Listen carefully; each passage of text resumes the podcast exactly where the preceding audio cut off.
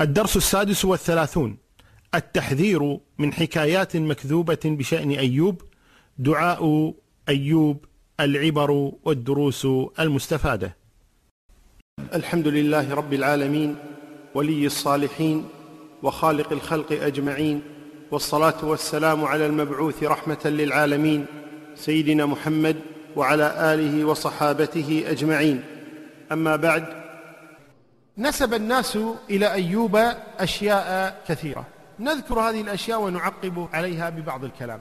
قالوا كما يوجد في بعض الكتب إنه مرض حتى استقذره الناس لقذارته ونتنه. يعني زاد المرض كثر الدود أنتن جسمه فاستقذر الناس رائحته. وقالوا كذلك كان الدود في جسده كثيرا حتى إنه خرج الدود وسقطت في الأرض فأخذها ووضعها في جسده مرة ثانية.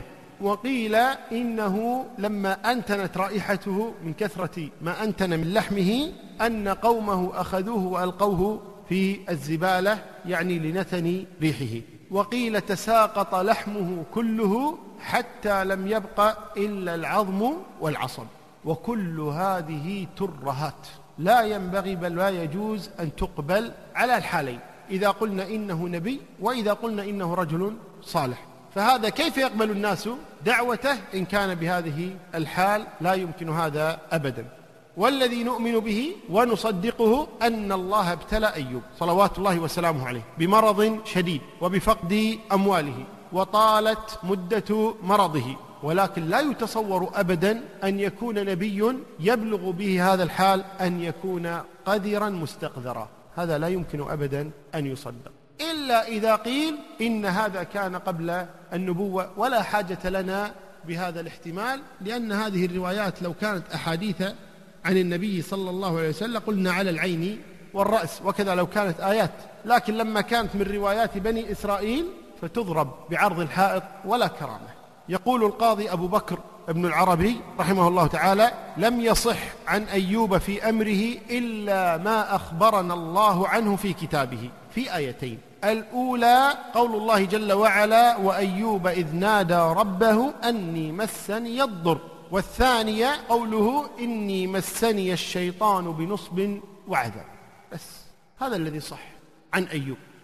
وأما النبي صلى الله عليه وسلم يعني محمدا فلم يصح عنه أنه ذكره بحرف واحد.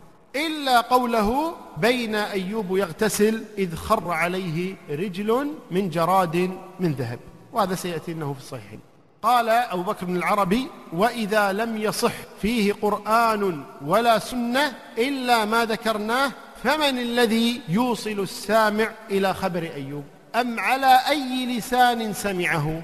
والإسرائيليات مرفوضة عند العلماء على البتات فأعرض عن سطورها بصرك وأصمم عن سماعها أذنيك فإنها لا تعطي فكرك إلا خيالا ولا تزيد فؤادك إلا خبالا. هذا ما ذكره القاضي أبو بكر العربي ونعم ما قال رحمه الله ورضي عنه. قال الله جل وعلا واذكر عبدنا أيوب إذ نادى ربه أني مسني الشيطان بنصب وعذاب. وقال الله جل وعلا وأيوب إذ نادى ربه أني مسني الضر. طيب هل هذا قول أيوب إني مسني الشيطان إني مسني الضر هل هذا يتنافى مع قول الله جل وعلا في شأن أيوب إنا وجدناه صابرا نعم العبد إنه أواب يعني هل يتنافى قوله إني مسني الضر إني مسني الشيطان بنصب وعذاب هل يتنافى هذا مع كونه صابرا أو يتنافى مع الصبر؟ فهل نقول كان صابرا ثم لم يصبر أم إنه كان صابرا مع ذكر هذه الآيات؟ هو صابر مع ذكر هذه الآيات. لا تعارض أبدا لأنه لا تعارض بين الدعاء والصبر. الدعاء لا ينافي الصبر بل الإنسان يدعو الله وهو أيضا صابر لله محتسب. الذي ينافي الصبر الشكوى إلى الخلق. الذي يشتكي إلى الخلق الذي يظهر شكواه إلى الخلق هذا الذي ينافي فعله الصبر. أما الذي يشتكي إلى الله فهذا هو الصابر المحتسب. ولذلك أيوب لم يشتكي إلى الخلق بل لجأ إلى رب الخلق سبحانه وتعالى. ولذا وصفه الله جل وعلا بالصبر. وأيوب كان داعيا ولم يكن شاكيا. بدليل أنه لما قال هذا الكلام قال الله جل وعلا فاستجبنا له والاستجابة لا تكون إلا للدعاء فهو دعا ولم يشتكي صلوات الله وسلامه عليه بل إنه جمع في دعائه بين حقيقة التوحيد وإظهار الحاجة والفاقة إلى الله جل وعلا بل والتوسل إلى الله جل وعلا بأسمائه وصفاته بقوله وأنت أرحم الراحمين صبر ولجأ ووحد وأظهر الحاجة وتوسل إلى الله جل وعلا بأسمائه وصفاته فاستجاب الله جل وعلا له. وهنا قوله مسني الضر مسني الشيطان بنصب وعذاب. هل الشيطان يمس بالشر أو أن الأمر كله بيد الله جل وعلا؟ إن الأمر كله بيد الله جل وعلا. الله خالق كل شيء. سبحانه. خلق الخير وخلق الشر بل رأس الشر الشيطان والذي خلقه هو الله سبحانه وتعالى.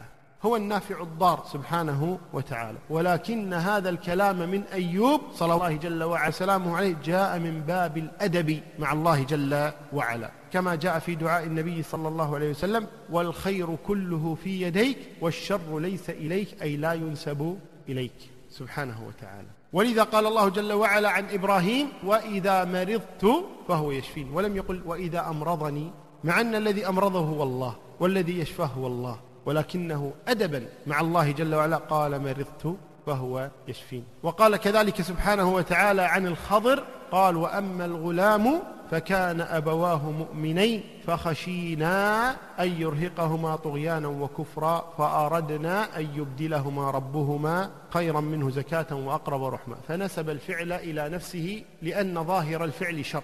قتل غلام. لكن لما جاء إلى الجدار قال وأما الجدار فكان لغلامين يتيمين في المدينة وكان تحته كنز لهما وكان أبوهما صالحا فأراد ربك. ولم يقل فأردنا لأنه خير محض وهذا من حسن الأدب مع الله جل وعلا فتكون حسن المخاطبة له جل وعلا. كيف شفي أيوب صلوات الله وسلامه عليه؟ مر علينا أنه كان يخرج لحاجته مع امرأته. وأنه في يوم من الأيام أبطأت عليه. فأوحى الله إليه أن اركض برجلك الأرض. اركض برجلك. أي اضرب برجلك الأرض. هذا مغتسل بارد وشرب. أي هذا الماء الذي ضربت الأرض برجلك فخرج ونبع من الأرض هو مغتسل بارد وهو أيضا شرب. نبعت من الأرض عين. اغتسل منها فشفي وشرب منها. فلما اغتسل منها برأ ظاهره ولما شرب منها برأ باطنه. وقيل اركض برجلك فضرب برجل الأرض. هذا مغتسل بارد نبعت عين باردة اغتسل منها وشراب أي وهذا شراب ضرب برجله الأرض مرة ثانية فخرج منها شراب فهما عينان. عين اغتسل منها وعين شرب منها صلوات الله وسلامه عليه. قال الله جل وعلا بعد ذلك ووهبنا له أهله ومثلهم معهم رحمة منا وذكرى لأولي الألباب. أي بعد أن شافاه الله جل وعلا ووهبنا له أهله. رحمة منا وذكرى لأولي الألباب. ما معنى ووهبنا له أهله ومثلهم معهم؟ ثلاثة أقوال. قيل رد الله عليه ماله وولده بأعيانهم يعني الذين ماتوا أحياهم الله له مرة ثانية. وليس ذلك على الله بعزيز سبحانه وتعالى. ثم كثرهم. وقيل رد لزوجته شبابها. وقيل آجره الله في من بقي من أهله وجمع بينه وبينهم في الآخرة أي في جنات النعيم. قال الله جل وعلا وذكرى لأولي الألباب في صاد. وقال في الأنبياء وذكرى للعابدين فالعابدون هم أولو الألباب أي تذكرة لمن ابتلي فصبر فإن له مثل ما لأيوب صلوات الله وسلامه عليه. ثم قال الله له بعد أن شافاه ورد عليه أهله قال وخذ بيدك ضغثا فاضرب به ولا تحنث إنا وجدناه صابرا. نعم العبد إنه أواب. ذكر أن أيوب حلف ليضربن امرأته مئة سوط لما؟ قالوا لأنها باعت ضفائرها غضب عليها. لماذا فعلت كذا؟ والله لأضربنك مئة سوط أو إنها تأخرت عليه يوما فحلف ليضربنها يعاقبها.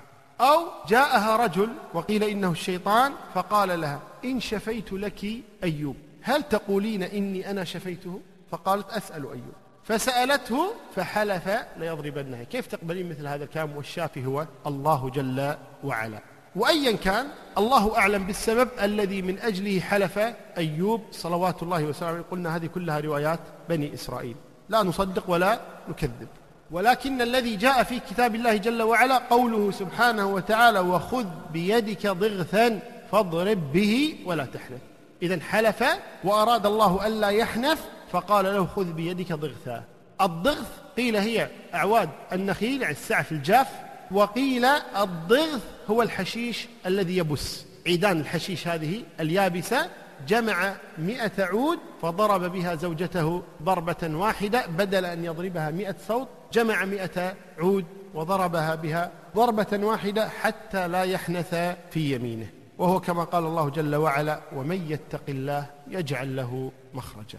قال رسول الله صلى الله عليه وسلم بينما أيوب يغتسل عريانا أي لوحده لم يكن عنده أحد. وهذا جائز. بل لا يغتسل الإنسان إلا عريان. يقول بينما يغتسل أيوب عريانا خر عليه رجل من جراد من ذهب. رجل يعني مجموعة. إذا قل رجل من الناس أي مجموعة من الناس. وأذن في الناس بالحج يأتوك رجالا أي جماعات على أرجلهم. رجلا من جراد أي مجموعة من جراد من ذهب. سقط عليه جراد من ذهب. فجعل يحثي في ثوبه يجمع. هذا الجراد أخذ ثوبه وبدأ يجمع فيه هذا الجراد من الذهب. فناداه ربه فقال يا أيوب ألم أكن أغنيتك عما ترى؟ يعني في القناعة التي جعلتها في قلبك. أغنيتك أنا عن هذا. ألم أكن أغنيتك عما ترى؟ قال بلى ولكن لا غنى لي عن بركتك. هذه بركة من الله جل وعلا. لا غنى لي عنها. هذه قصة أيوب صلوات الله وسلامه عليه.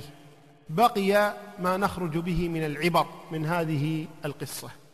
أولا قصة أيوب هي قصة الإيمان الكامل والصبر الجميل لا شك.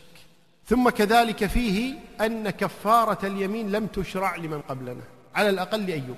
وإلا الإنسان إذا حلف يمينا فإنه يكفر عنها إذا لم يستطع أن يوفيها أو كانت يمين على غير خير وجد غيرها خيرا منها. يقول النبي صلى الله عليه وسلم ما حلفت على شيء ووجدت غيرها خيرا منها إلا كفرت عن يميني وأتيت الذي هو خير. ولو كان هذا مشروعا في زمنهم لكفر أيوب عن يمينه ولكن لم يجد بدا من تنفيذ ما حلف عليه ولذلك ضرب زوجته بهذا الضغث. كذلك من لا يحتمل إقامة الحد عليه لضعفه فإنه يقام عليه مسمى ذلك. يعني أيوب لما رأى أن هذا الضرب لا تستحق هذه المرأة جعل الله له مخرجا بهذه الأعواد وأنت وفيت ضربت مئة ضربة ضربت بمئة سوء. أي بهذه الأعواد فلو قدر أن مريضا لا نستطيع أن نقيم عليه الحد. إذا كان يرجى برؤه أي ننتظر أن يبرأ ويشفى فينتظر. متى ما برئ أقيم عليه الحد. ولكن إذا علمنا برأي الطبيب أنه لن يبرأ. لا يترك الحد بل يقام عليه مسمى الحد بأقل ما يكون. لأن المقصود من الحد هو التنكيل. عذاب النفسي له ولغيره حتى يرى غيره. وليشهد عذابهما طائفة من المؤمنين. وليس المقصود من الحد الإتلاف. وإذا كان شارب الخمر إنما يضرب بالسعف والنعم. يعني المقصود هي الإهانة والتنكيل كما قلنا له والزجر لغيره. طيب كذلك من الفوائد أن المرء يبتلى على قدر دينه. الإنسان يبتلى على قدر دينه. ثم كذلك أن الله تبارك وتعالى من يتقيه يجعل له مخرجا ويرزقه من حيث لا يحتسب. فهذه المرأة لما اتقت الله جل وعلا جعل الله لها مخرجا بأن جمع هذه الأعواد وضربها بها ضربة واحدة حتى لا يحنث في يمينه. وجعل الله لأيوب أيضا مخرجا ورزقه من حيث لا يحتسب. كذلك من فوائد هذه القصة أن الدعاء لا ينافي الصبر لأن الله مدحه في الدعاء ومدحه كذلك في الصبر. كذلك لا بد أن نعلم أنه ما بين غمضة عين والتفاتتها يغير الله من حال إلى حال. ذهب معها مريضا أبطأت عليه رجعت وإذا هو معافى ليس فيه شيء. اركض برجلك هذا مغتسل بارد وشراب فكان كأن لم يكن شيء. ثم كذلك جواز الاستكثار من الحلال. لما قال أيوب لا غنى لي عن بركتك. والله أعلى وأعلم وصلى الله وسلم وبارك على نبينا محمد وعلى آله وصحبه أجمعين. إن كان أحد عنده سؤال في الموضوع. من ضمن الأنبياء الذين أوحي إليهم. نعم. نعم. ولذا قلنا صحيح أنه نبي لكن كونه لم تذكر يعني دعوته يعني كما قلنا القرآن الكريم ليس كتاب تاريخ. ولذلك ذكر الله ما ينتفع به من قصة أيوب عليه وأما دعوته فيستفاد منها من دعوة غيره من الأنبياء. نعم.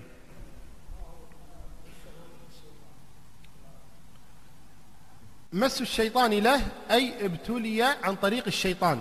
والشيطان قد يتسلط إما أن يكون هذا الابتلاء من الشيطان قبل النبوة أو نقول إن أيوب لم يكن نبيا أصلا. يعني إذا قلنا إنه لم يكن نبيا أمر واضح. وإذا قلنا إنه قبل النبوة كذلك الأمر واضح. وإنما يشكل إذا قلنا بعد النبوة.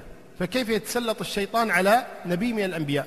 فالذي قال أهل العلم إن هذا التسلط من الشيطان تسلط على البدن بتسليط الله له وهذا جائز. كما يقع المرض للأنبياء وما وقع السحر عليهم وما شابه ذاك والقتل الذي وقع عليهم فكذلك هنا من مس المرض. فهذا جائز في حق الأنبياء. نعم. نعم أنا أعرضت عن كثير من الروايات الإسرائيلية في حق أيوب عليه الصلاة والسلام لأن الباطل فيها ظاهر. ولذلك أعرضت عنها أعرضت صفحا عنها. وما ذكرته هو الذي يعني ذكره أهل العلم في هذا الأمر. وأما قصة أن أيوب عليه الصلاة والسلام يعني الشيطان جربه وأراد أن يبتليه ويختبر هذا كله باطل هذا لم يثبت منه شيء.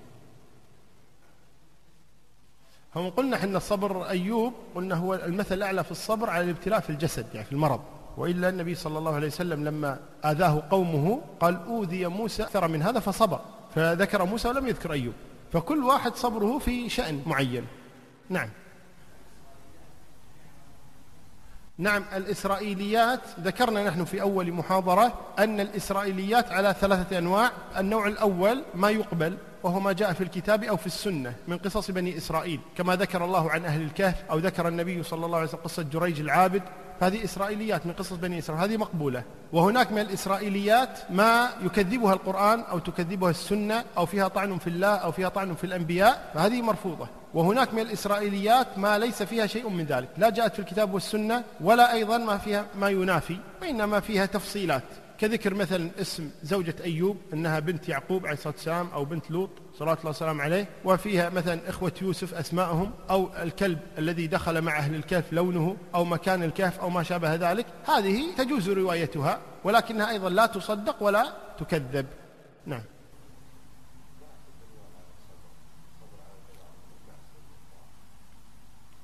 الصبر كما ذكرت ثلاثة أنواع. الصبر على الطاعة والصبر على البلاء والصبر عن المعصية. والذي ذكر أهل العلم أن أشدها الصبر على الطاعة. الإنسان يصبر نفسه على الطاعة.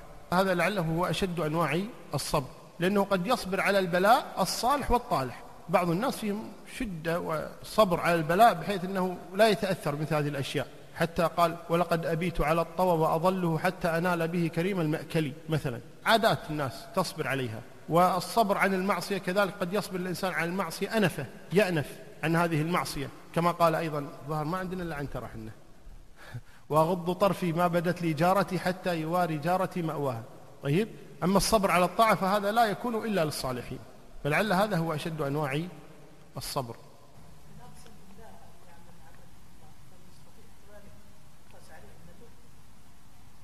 لا إذا عجز ليس عليه شيء حتى يستطيع. والله أعلى وأعلم وصلى الله وسلم.